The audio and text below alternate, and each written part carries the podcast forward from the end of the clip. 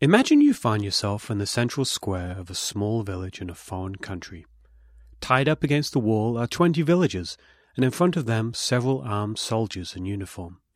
One of the soldiers turns out to be the captain, and explains that the villagers are a random group of inhabitants who, after recent protests against the government, are just about to be killed to deter future protesters.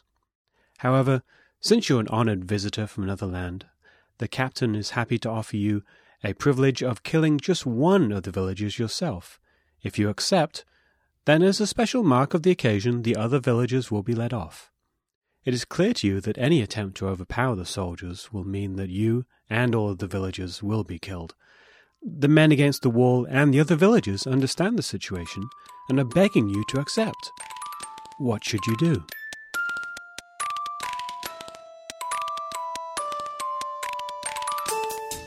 Hey everyone, welcome to You've Got It All Wrong, a philosophy podcast for handsome people like you. I'm Paco Allen. I'm Mark Sanders. And I'm Chad Allen.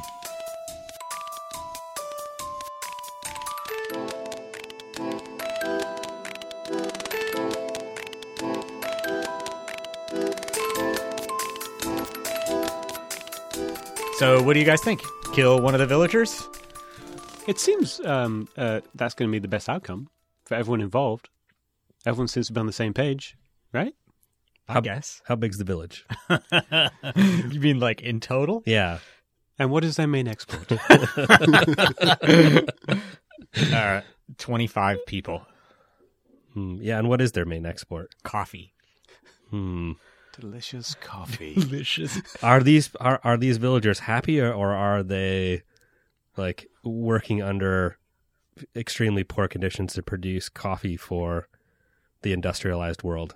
Um, Would they be happier dead than working than slaving away in their in the coffee fields No. in the coffee mines? They would rather be alive than Okay. dead but but you have actually just saved um, uh, 19 people's lives, right? by killing this one person for sure. You've just sa- you've saved you you're you're a goddamn hero. So Mark, you've Mark, you you've you've you've just shot someone. I'm, and I'm wearing the medal to, to show how much all the other people uh, love me for it.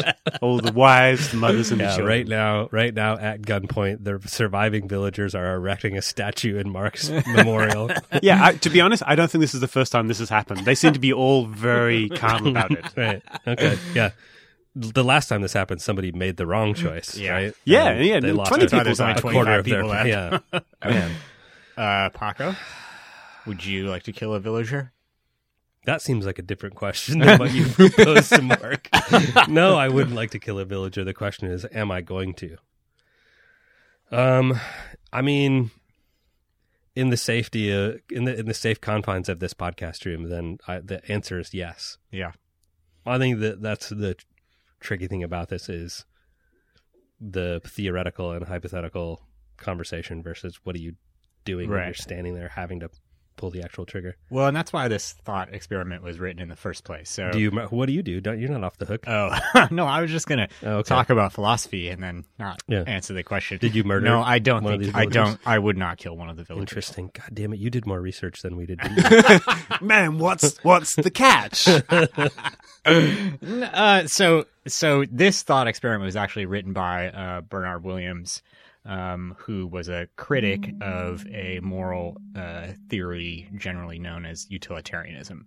Um, utilitarianism is a, a form of consequentialism.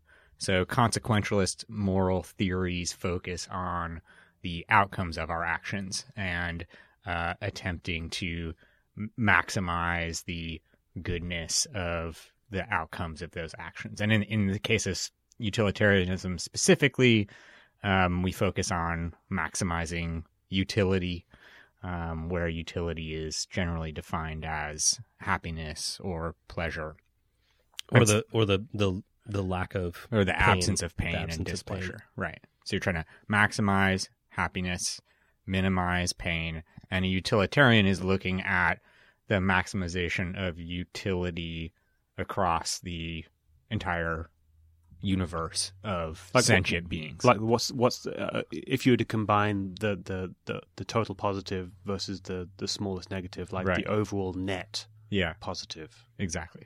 So that's what you're trying to maximize. And so if you're if you're a utilitarian, then it seems like the thing that you should do in this scenario is kill one of those villagers because the net pleasure or net happiness or net utility um, is you know kind of like 19 to 1 basically So, so just going back to your answer. So, is there is there a take where um, if you don't do anything, it's as if you weren't there, and if you weren't there, those people would have been killed without your intervention or responsibility at all, anyway.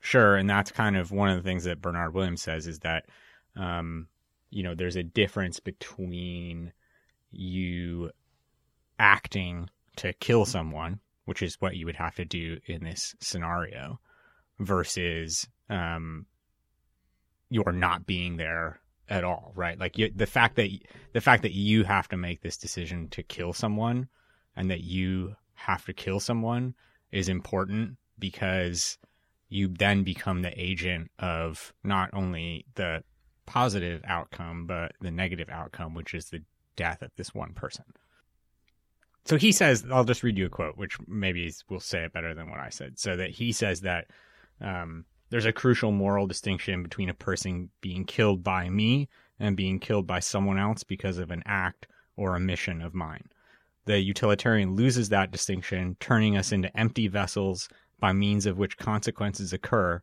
rather than preserving our status as moral actors.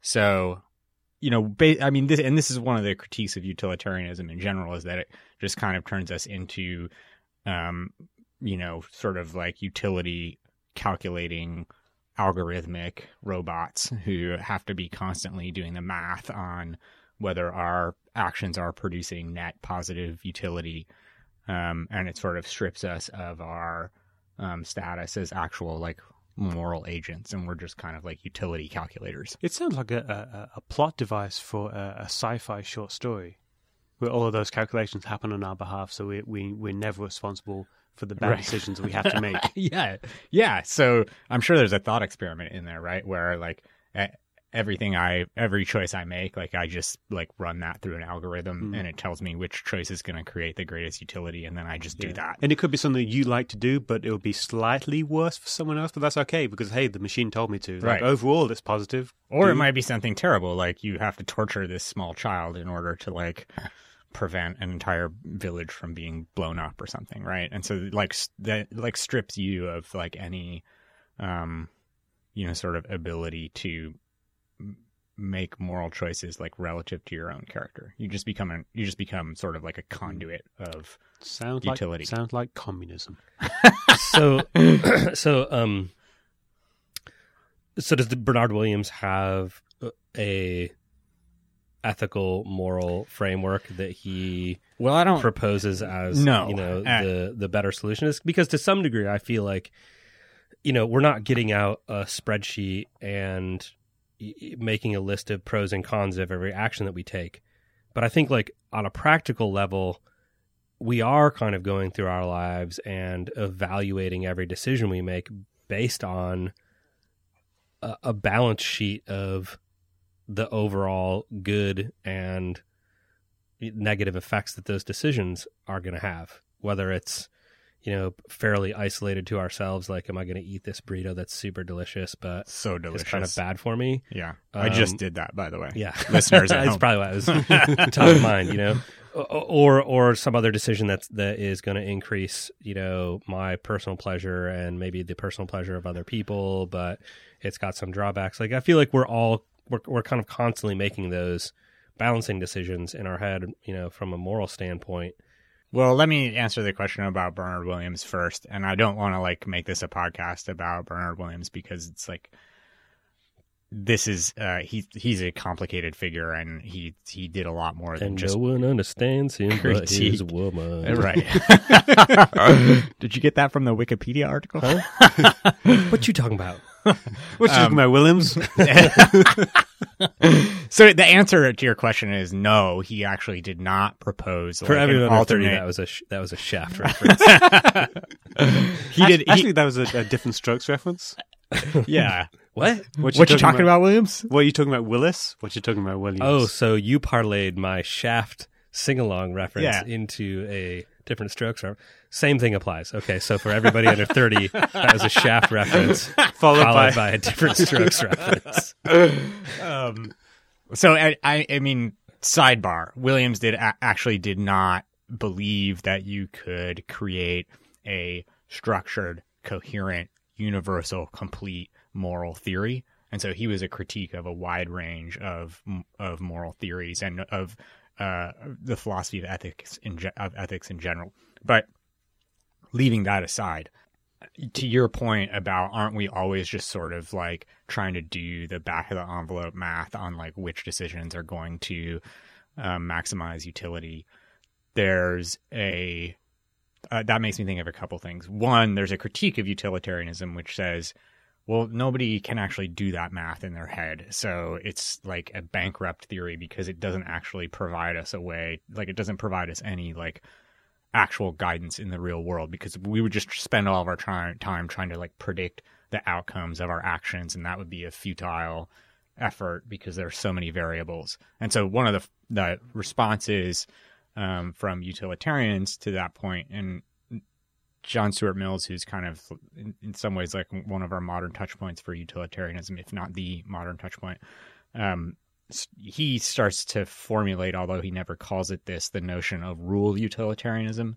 which is that, yes, by and large, we are trying to maximize utility. Um, and that is the goal uh, uh, that we have as moral agents. But because we can't do all these complicated calculations every time, we have a set of rules that we live by that uh, purport, Basi- yeah. to maximize utility. Basically, over time, you look at right. you look at the major actions that you can take in life and say, over time, it's kind of been proven out that killing somebody leads to bad results. So, Don't as a rule, Yeah. as ut- as a, as a rule, as a utilitarian rule, killing people is bad. So instead of trying to evaluate every single instance when I want to kill someone on a daily basis, Right. No one's going to blink at that. no, no, no, we, we Yeah, know you. okay, all we know you. Yeah. So instead of evaluating every single day, like whether or not um, killing somebody is good or bad at every single turn, uh, we just apply that rule as a as a society because over time it's proven out that killing people leads to bad bad things. Right. It, it's a heuristic. It's a rule of thumb. It's like you don't always Yeah. have to know exactly the mechanics of how the, the black box of a rule of thumb works. You just know that it works for eighty percent of the situations. Uh, Right, but they but so then the problem with that is those the other 20% or whatever, right? So take a, a a heuristic or a rule of thumb like don't tell lies. Right? I mean, we can sit here and dream up all kinds of scenarios all day long in which we would all agree that the ethical thing to do is to tell a lie, right? I just listened to an episode of 99% Invisible, and part of that story was about these two kids who were raised by psychologists or psychiatrists. I can't remember, like both their parents, and they were raised in this environment where everyone basically told the truth all the time, and the parents got divorced and uh, brought the kids to all of their therapy sessions. Oh my god. And so these two kids like grew up. They interviewed them as adults, and they were basically like didn't know how to function in the real world Yeah. because they just told everyone they ran into exactly what they were thinking all the time. Jesus. And the and one of the brothers had basically decided that that was still the way that you should live your life, Right. being honest hundred percent of the time with everybody. right. And the other kid was basically decided that that is a bankrupt way of trying to live his life, and it Right. destroys all of his relationships. He's never been able to have a girlfriend because they go out on a date, and as soon as she does something that annoys him, he tells her. Right. This is really Yeah, weird. I mean, he he needs some basic rules of thumb of how Yeah. how to talk to a woman. I think that you and can Mark's the man to provide them. in a, in a handy laminated wallet card. uh, you know, yeah, like, you know, the SS comes to your door and says, Are you hiding any Jews in your house? Right? The right thing to do is to lie and say no. So, this heuristic of like, don't tell lies, it breaks down really fast. And the way that you're going to try to save it as a utilitarian is to say, well, don't tell lies except in cases where telling the lie will maximize utility. Hmm. Well, now you're back right back into the business of trying to calculate the Utility. utility of any given lie you may or may not tell. And so that rule you can start to chip away at rule utilitarianism by saying, well, look, if if the whole point is to maximize utility, then you know any rule you come up with, you're going to quickly come across exceptions to that, which uh, very clearly lead to greater utility, and so you're just going to end up right back where you started. Did Bernard Bernard Williams just in the end basically say like, just go with your gut?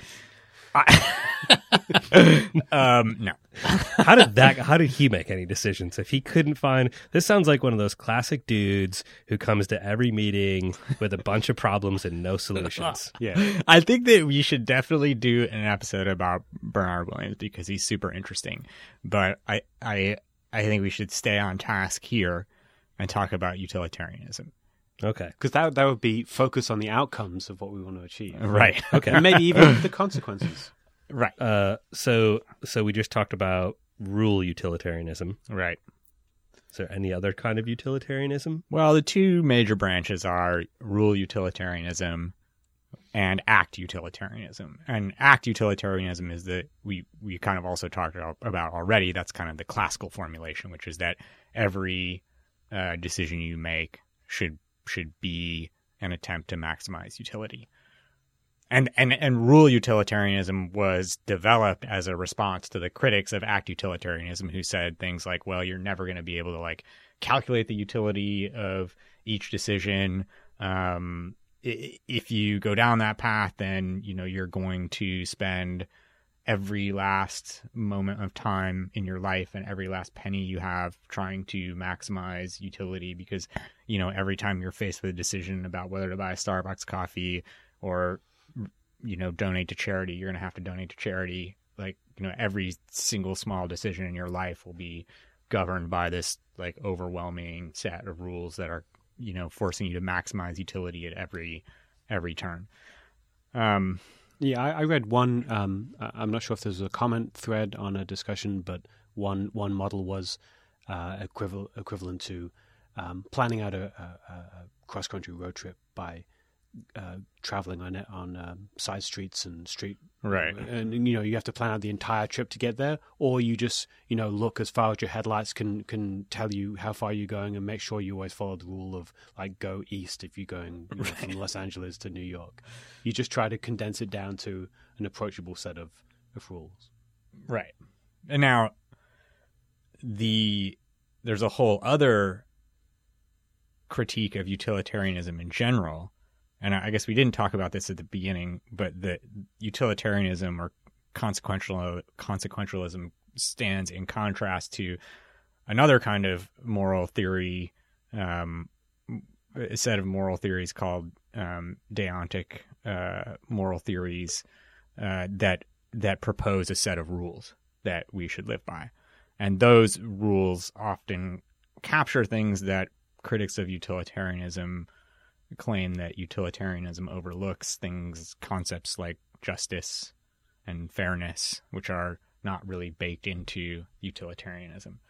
So I'll give you another thought experiment. I think I think in the in the villagers one there's this pretty strong temptation to say if I can sacrifice the life of one person to save 20, then that seems like a fair trade. As much as I, in the moment, don't want to pull the trigger, a lot of people will say yes, but if I step back and look at that scene, uh, it might make sense to, to kill that one person. that's what Especially in that in that instance, because the one person you're being asked to kill is going to die anyways. Yeah. It's just by whose hand. Right. and they're all, all okay with it Okay, so let me give you a different one. Okay, so imagine that there are six patients in a hospital. Uh, five of them are going to die without an organ transplant. It just so happens that one of them needs a liver, one of them needs a heart, one of them needs kidneys, one of them needs lungs. There's a sixth person. So those people are patients are one patients one through five in rooms one through five. There's a sixth patient who uh, if we kill him, we'll be able to harvest his organs and save all five of those other people. So now the question is if you are the a doctor at that hospital, why should you not Not, not for long. well, it depends on maybe it's a you know the hospital of utilitarianism. oh, don't fucking checking into that place. Um, you you need to be really sick to get you to want to go there because that, that uh, you, like now you're on the other side of Right. Better chance that you're on the other side of the coin in terms of uh, not being murdered to save somebody. Okay, so now this is like a slightly different scenario, right? In which you are going to have to kill an innocent person who is not going to otherwise was not die. complicit with, complicit with it. Yeah, I mean, he came to the hospital for you to like help him, Hmm. right? But now you're going to kill him in order to save these other five people. And this is, seems like a harder, from a utilitarian perspective, it still seems like, yeah, we should kill this guy and harvest his organs because it's like, you know, one person versus five. You know, if we're if we're looking at sort of like the aggregate uh, pleasure across these six people, then you know we'd rather have five persons like five persons worth of pleasure or happiness than one person's worth of pleasure or happiness. So we definitely need to kill this dude and harvest his organs.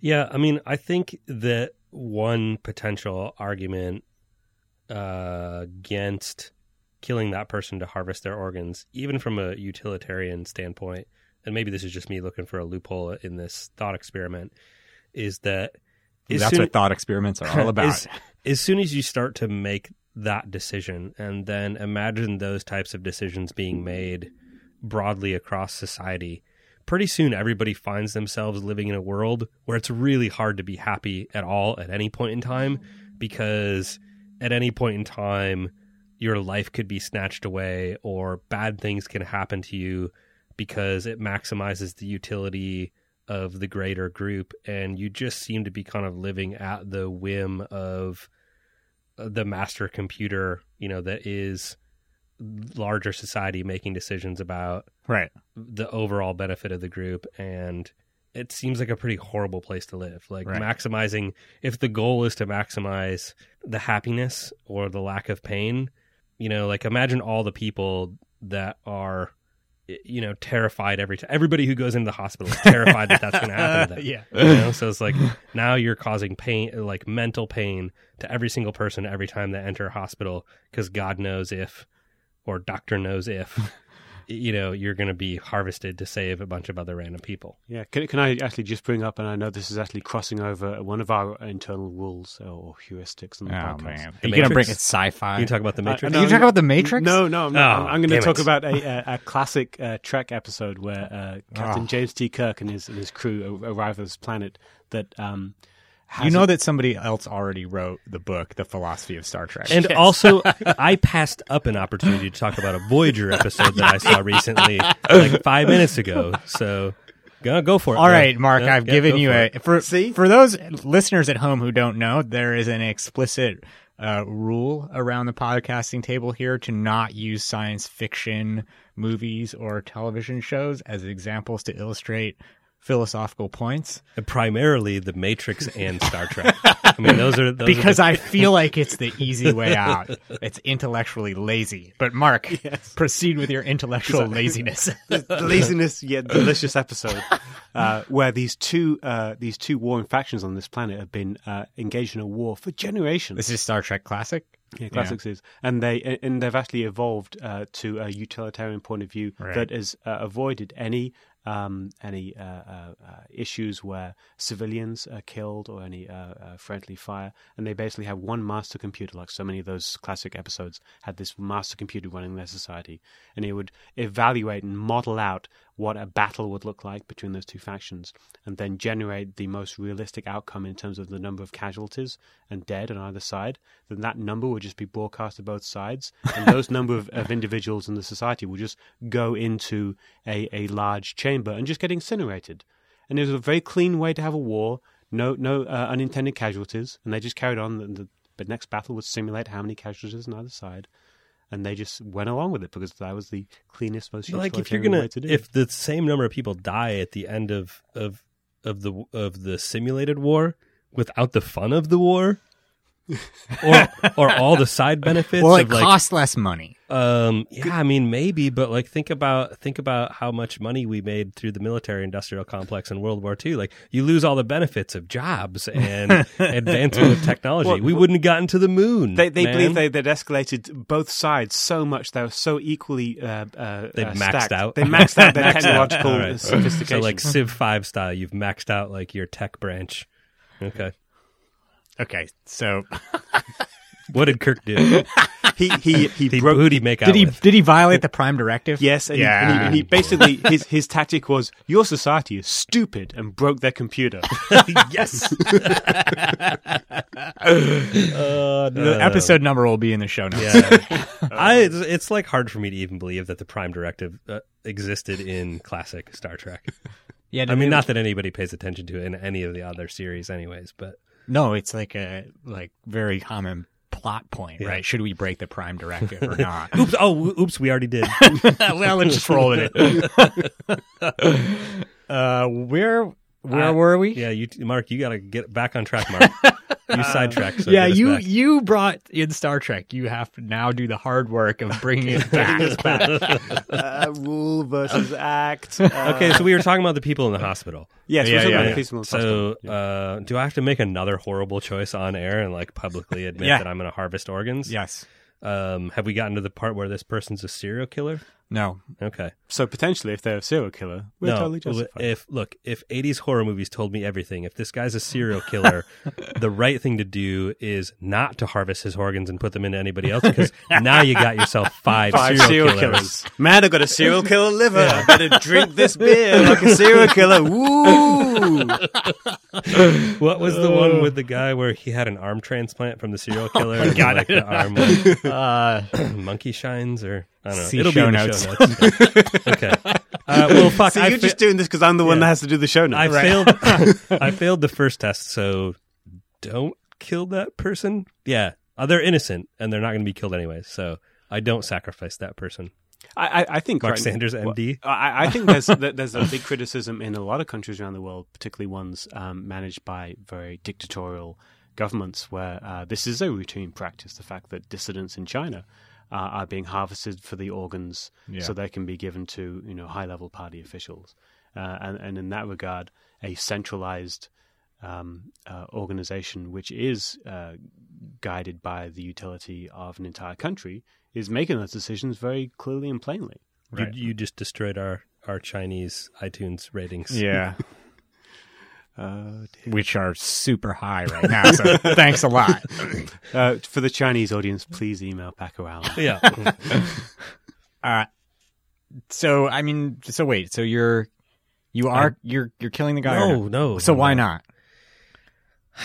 Uh, well, b- uh, one because I I failed the first test. Right. so I got to make up for that. Um, I mean, I think the big difference here is that that, that that person isn't isn't going to die anyways. Right. Okay, but let's now imagine that they are going to die. Like they've got one organ that's failing, Okay. and they're going to die. hmm This sounds like one of those things where there's a rabbit, a fox, and a bag of wheat and a boat, and you got to get them all across. Uh, which organ of his is failing? One that nobody wants. Yeah, exactly. One that nobody Well, if, if he opted into this in the same way that we opt into, no, uh, he's not. He doesn't want to go. You're you're going to have to Uh, literally kill him with your own two hands. is there um, is there a doctor who's just a couple of weeks Doctor Who? before retirement and, and therefore was no, go- no longer going to be covered by any kind of legal Sure. Yes, I will give you that. and maybe doctor. that maybe that doctor only has a few weeks to live as well.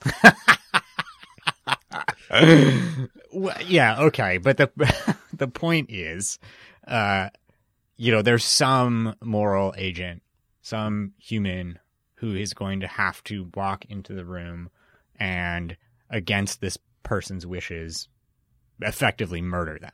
Right. Because we already have, in terms of, uh, of the donation banks, we have um, uh, rules, decision making capabilities around utility, and the fact that if if Sure. if if a liver or a heart was made available, it's going to be prioritized to someone Yeah. who's young rather than someone who's old, who who has a history of other Yeah. deteriorating diseases. Well, uh, this is also like a, a huge uh, political, ethical, moral debate in your home country when it comes to liver transplants in particular. Australia? Uh, Austra- Australia. yeah. yes, Um, thank you, viewers who assumed that I was from Australia. um, because of uh, drinking alcoholism and cirrhosis of the liver, and the number of people who, I mean, it's crazy that that that there's that much hard drinking going on in the UK, but the number of liver transplants that are needed because of people who have liver disease and cirrhosis of the liver from like a lifetime of hard hard drinking Yeah. uh, you know, like there there's debates about laws about whether or not people shouldn't be allowed to be put on the lists for Yeah. liver transplants if it's basically like self-inflicted Right. liver disease. So Paco, you are going to murder. No, I'm not. You're I'm not going to. This is like the third time you've tried to get me to say that I'm going to murder the patient. I'm no, not. I want what I want you to tell me is why you're not going to. Um, I you know I don't know. It's uh, it's really difficult to like specify why that feels differently than. The villagers. So are we at the point now where this person is going to die anyways? They're going to die like a year from now. Okay. You're going to have to end their life prematurely against their will. No. Nope. And if that person wasn't there, all of those five other people would Are have gonna die. died anyway. Yeah, they're going to die anyway. Yeah. So it for I mean and and I think the reason we resist the utilitarian impulse to sacrifice this one person is because we um again there's this notion that we are not just conduits of the utilitarian algorithm, right? We are we are sentient, self-aware beings who need uh, a reason to act. Um, I, I said I wasn't going to go back to Bernard Williams, but he says that like any uh, any uh, plausible moral theory needs to be one that is magnetic, that, that actually has like a pull for us. Like we're that actually utilitarianism just doesn't work as a moral theory because no one would ever like actually like it's just not how we view the world fundamentally. Like we have some concepts such as fairness and justice that are kind of baked into the way that we view the world and it's not possible to counteract those through the construction of some abstract moral theory. So there's like a fundamental like principle of justice and the importance of human life that's going to prevent you from killing this guy despite the fact that there is some mildly attractive moral framework called utilitarianism that seems to work out in the right way in lots of other cases. It's like an attribute of, of, of a functional utilitarian uh, paradigm must be its own utility, which is where fairness and justice have a prevailing value because they're those magnetic Right. um, uh, systems that, that means we will actually use a uh, uh, Uh, an approach, a, a, theory, a, a way to manifest our, our expression of our of our lives and our our culture in a way that makes sense to us. But are are are frameworks like utilitarianism? I mean, are, do those exist to try to describe how we make moral and ethical decisions in our lives, or is it an exercise in trying to develop a system that makes us behave It's better? It's the latter. So it's definitely normative and not descriptive. It's it's prescriptive. It's it's saying we should behave this way. And the and the reason it exists is because like as critical thinkers, we want to have a consistency about the way that we interact with the world, right? We want Yeah. to be able to say I'm making this decision in this scenario for these reasons. Not Well, just you- I'm doing this because I feel like it. and you want to be able to say you've made the right decision or you've made the wrong Right, decision so- like you deserve some kind of punishment or you deserve some kind of reward because Right. you've made a decision but i mean so like i kind of reject the idea then that it needs to be magnetic that it needs to be the kind of thing if Yeah. i'm understanding the tr- the description of, of how he's using the word magne- magnetic properly there are a lot of things that are better for you to do that aren't magnetic Right. and it, it, like a lot of times it's overcoming, trying to overcome our, you know, like biological programming. Right. You know, like we live in a world in the Western world now where our food is a completely different type of nutrients than what our body evolved to consume and we still crave things that are sweet and sugary and still crave carbohydrate because there wasn't a huge availability of that stuff you know before agriculture and manufacturing so now we have to like overcome that built-in urge and desire and kind of go against what feels natural and feels magnetic or feels good to do the right thing. Right. I don't know why it would be. And I guess the thing we so we, we I, I keep coming back to Bernard Williams because I think he's like a really complex interesting figure in 20th century philosophy. But the thing the the the person that you would usually talk the most about in this discussion when uh, trying to sort of uh, distinguish other moral theories from utilitarianism is Immanuel Kant, and so he's kind of the classic deontological philosopher who believed that rules should be that that moral frameworks should consist of rules and and so the Kant's categorical categorical imperative is like that's the thing that he's most well known for in moral philosophy. And it basically says something along the lines of take any moral decision that you have to make. If the if that decision were to become a a rule or sort of like a guideline for how everyone else should behave, then that is probably a then that's a good rule, right? So he talks about this idea of like your decision becoming like uh you know uh, manifested in the world as a rule and like if that it, and so that then becomes kind of the guidepost as opposed to does it maximize utility It's pretty golden rule-ish. it is very golden rule Was yeah. he, he was German, right? phil's German. Sorry, Germans. sorry, Chinese. Sorry, Germans. Sorry, uh, South American village. I did, it wasn't placed in South America.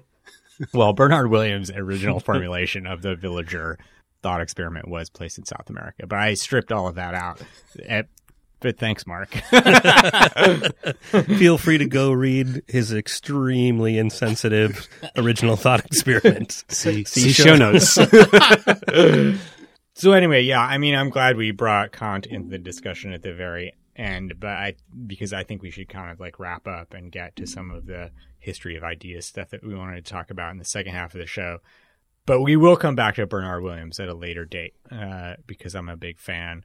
Um, and I think that he helps us get out of this jam that we find ourselves in where we can only choose between utilitarianism on the one hand and rigid rule based systems on the other hand. Because if we do, if we talk about Kant and we like go down the rabbit hole of the categorical imperative, you'll also find yourself in a situation where these hard and fast rules that you have to set for yourself start to break down.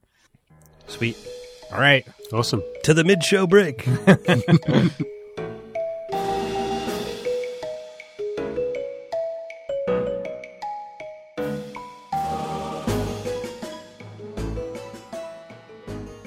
Hey everyone, it's Mark. We just wanted to take a few seconds and thank everyone for listening. And if you're enjoying the show so far, there's something we'd like to ask you to do to help us out. Head over to iTunes and give us a review. And while you're there, don't forget to subscribe to the show. Ratings, reviews, and subscriptions are the main factors that determine whether we get noticed and the podcast becomes a weekly fixture in your ears. We'd really appreciate the support. Now back to the show.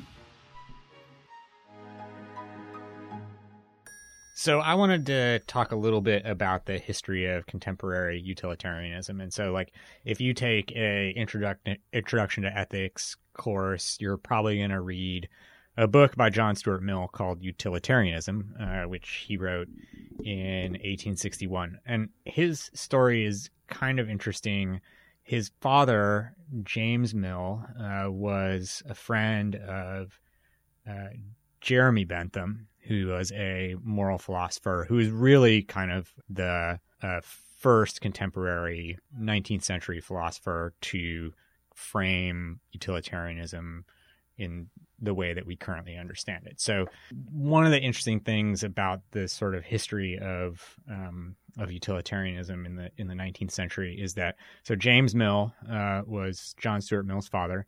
He was friends with Bentham, who was the really the first utilitarian scholar, uh, and James Mill really felt that, and and Bentham also like felt that this philosophical uh, framework was important because of its implications for politics and social justice um, and and um, social reform.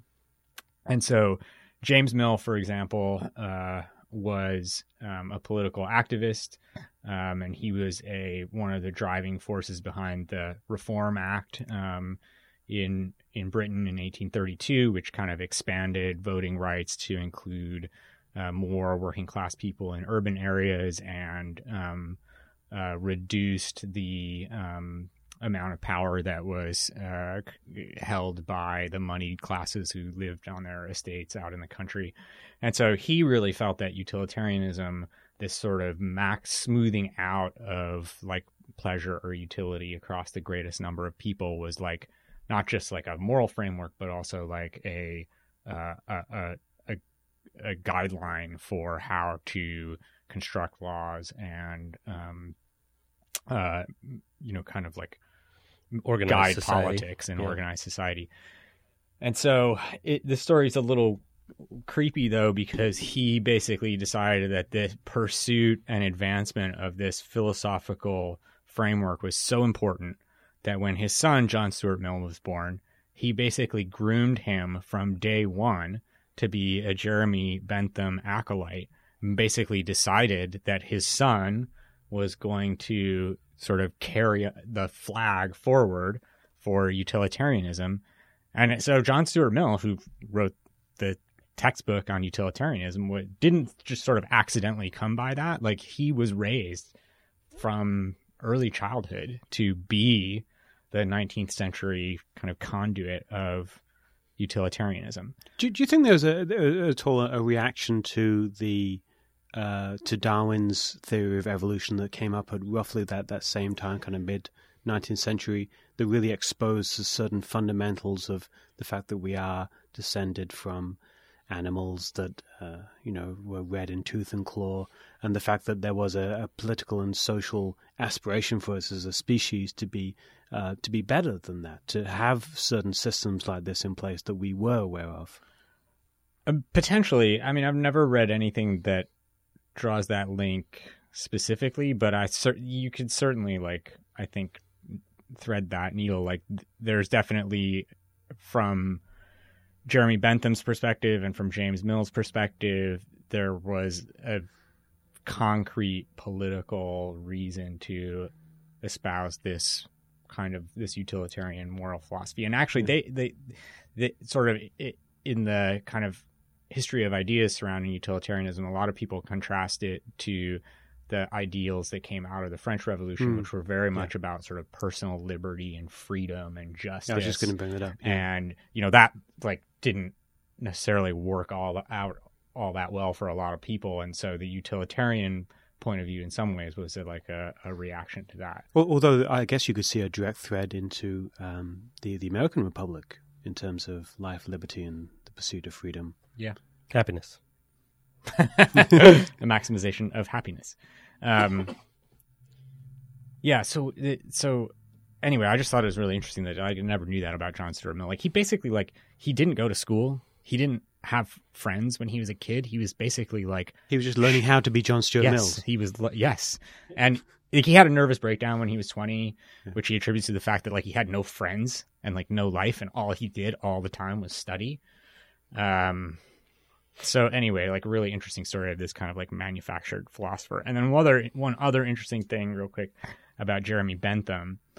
And all, all oh, actually, before I say that, all these guys, by the way, were um, I think what we would consider very progressive for their time. Like in the mid 1800s, they were pro women's suffrage.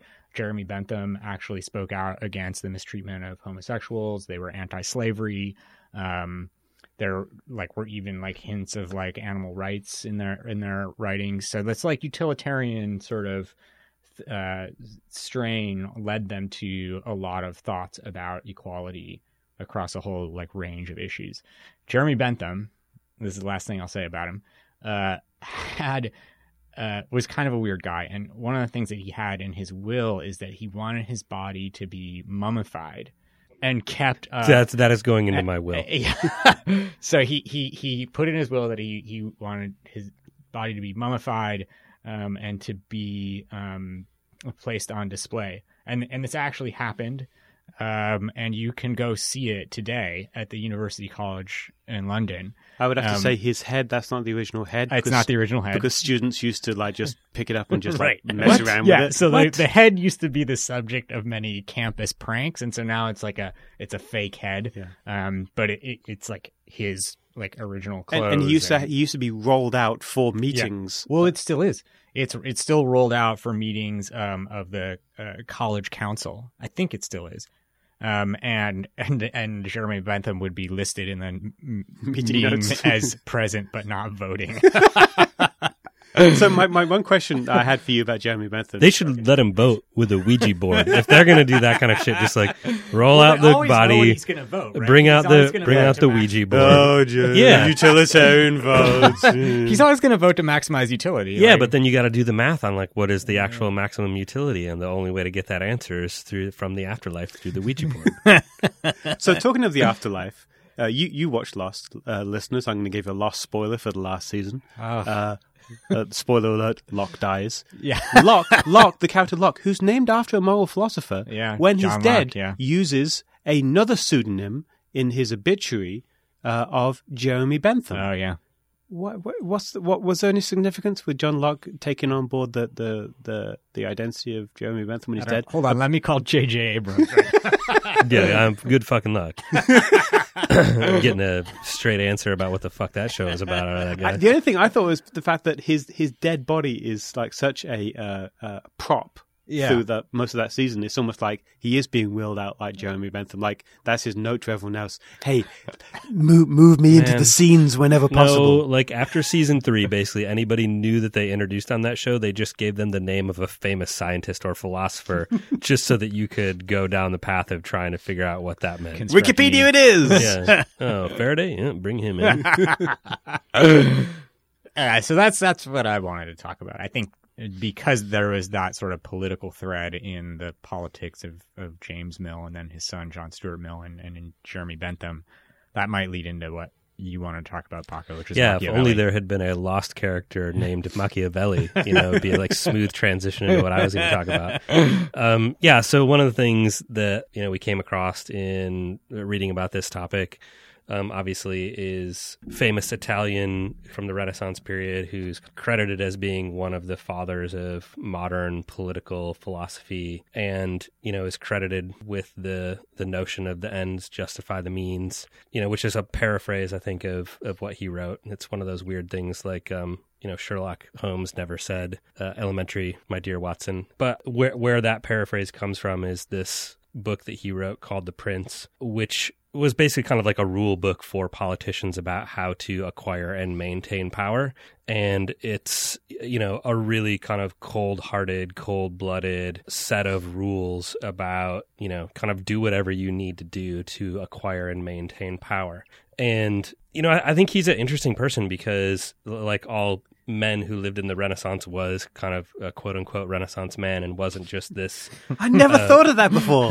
Yeah, it wasn't- Everyone was a Renaissance. all you man had to do then. is be alive. um, I mean, it's like like 1650, and you would have been a Renaissance seemingly man. kind of because he wasn't just a, a like a politician or you know somebody who hung around in the back rooms Right. of um, you know the the castles and gave advice to whoever was in power. He's also a military tactician, which is obviously high, heavily related, but also obviously a writer, but not just a writer of you know political materials, but also wrote plays and wrote But didn't he songs also? and I wrote mean, isn't poetry. part of this that like he thought that it like he accumulated his power because he ultimately believed that it was the responsibility of the state to provide for the well-being of its citizens, and that you could only do that if you had consolidated power. I mean, I think the reason he comes up in this conversation, and the reason that I think he's related to James Mill in some ways, is because he was essentially saying like do whatever you need to do to ma- to hold on to your power because that is what will allow you to create a good society that is fair and just. Like other like the other option is like basically anarchy. Yeah, no, I mean, I think I think that's that's that's why he comes up in this conversation. For me, the most interesting thing about it, uh, which I was about to get to, is um, there's a lot of contemporary analysis of his writing and his work that concludes that it was not a rule that what he like the prince wasn't a rule book for monarchs and royal families about how to gain and maintain power. It was satire and it wasn't written for those people because those people already knew the rules.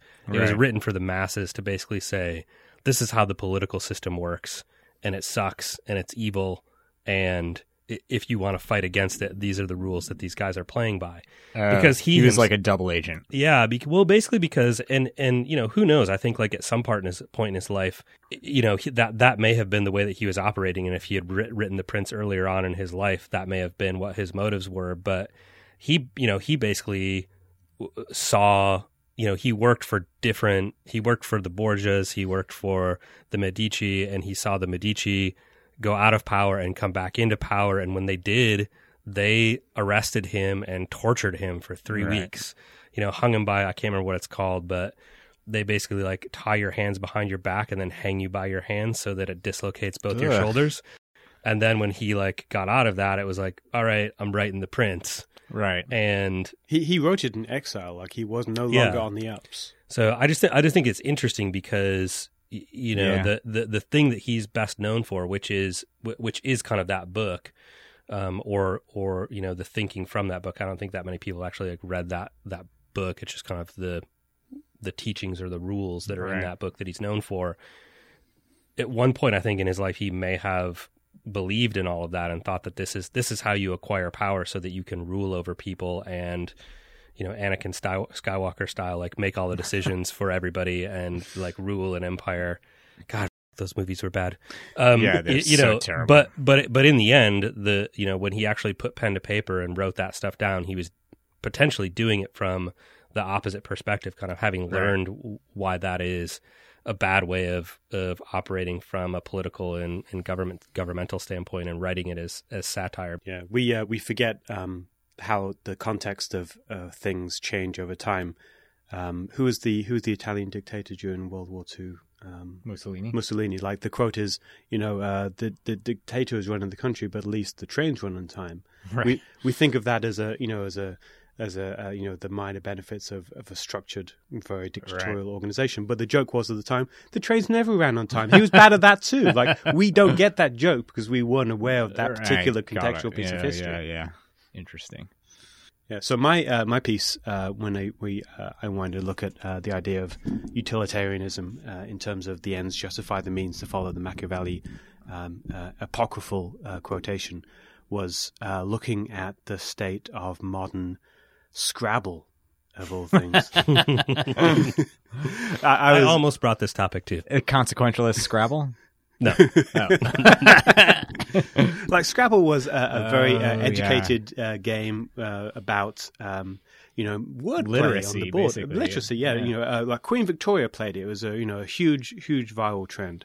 Um, and even now, um, competitive uh, Scrabble playing in the UK is not about uh, defeating the other opponent, but it's about uh, what is the maximum high score you can achieve together Right. as two players Right. that you can kind of build on each other.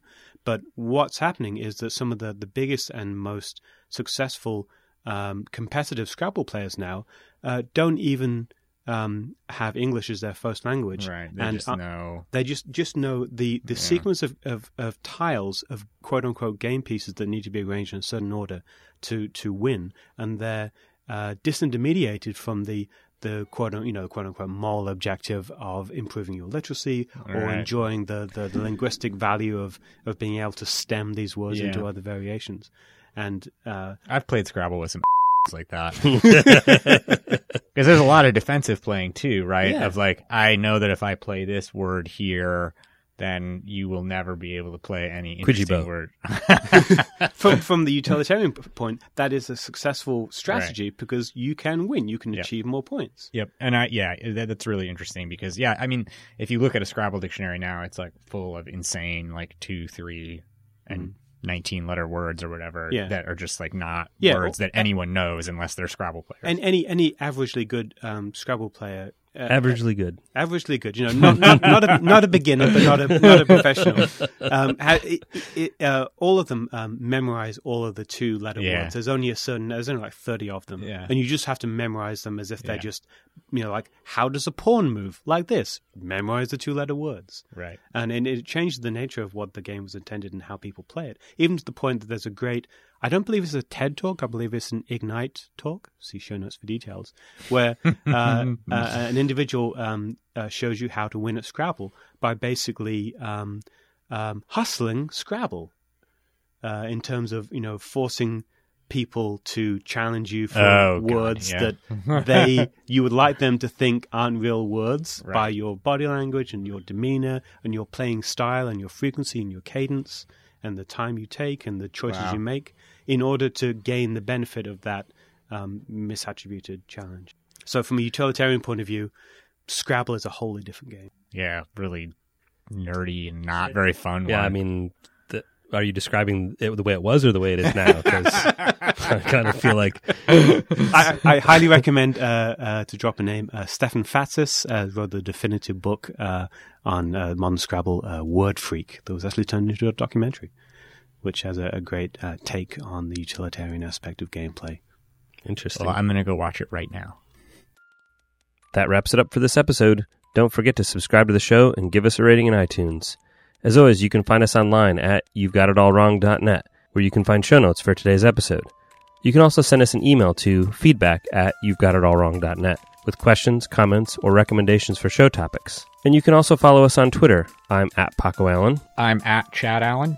And I'm at M. Sanders.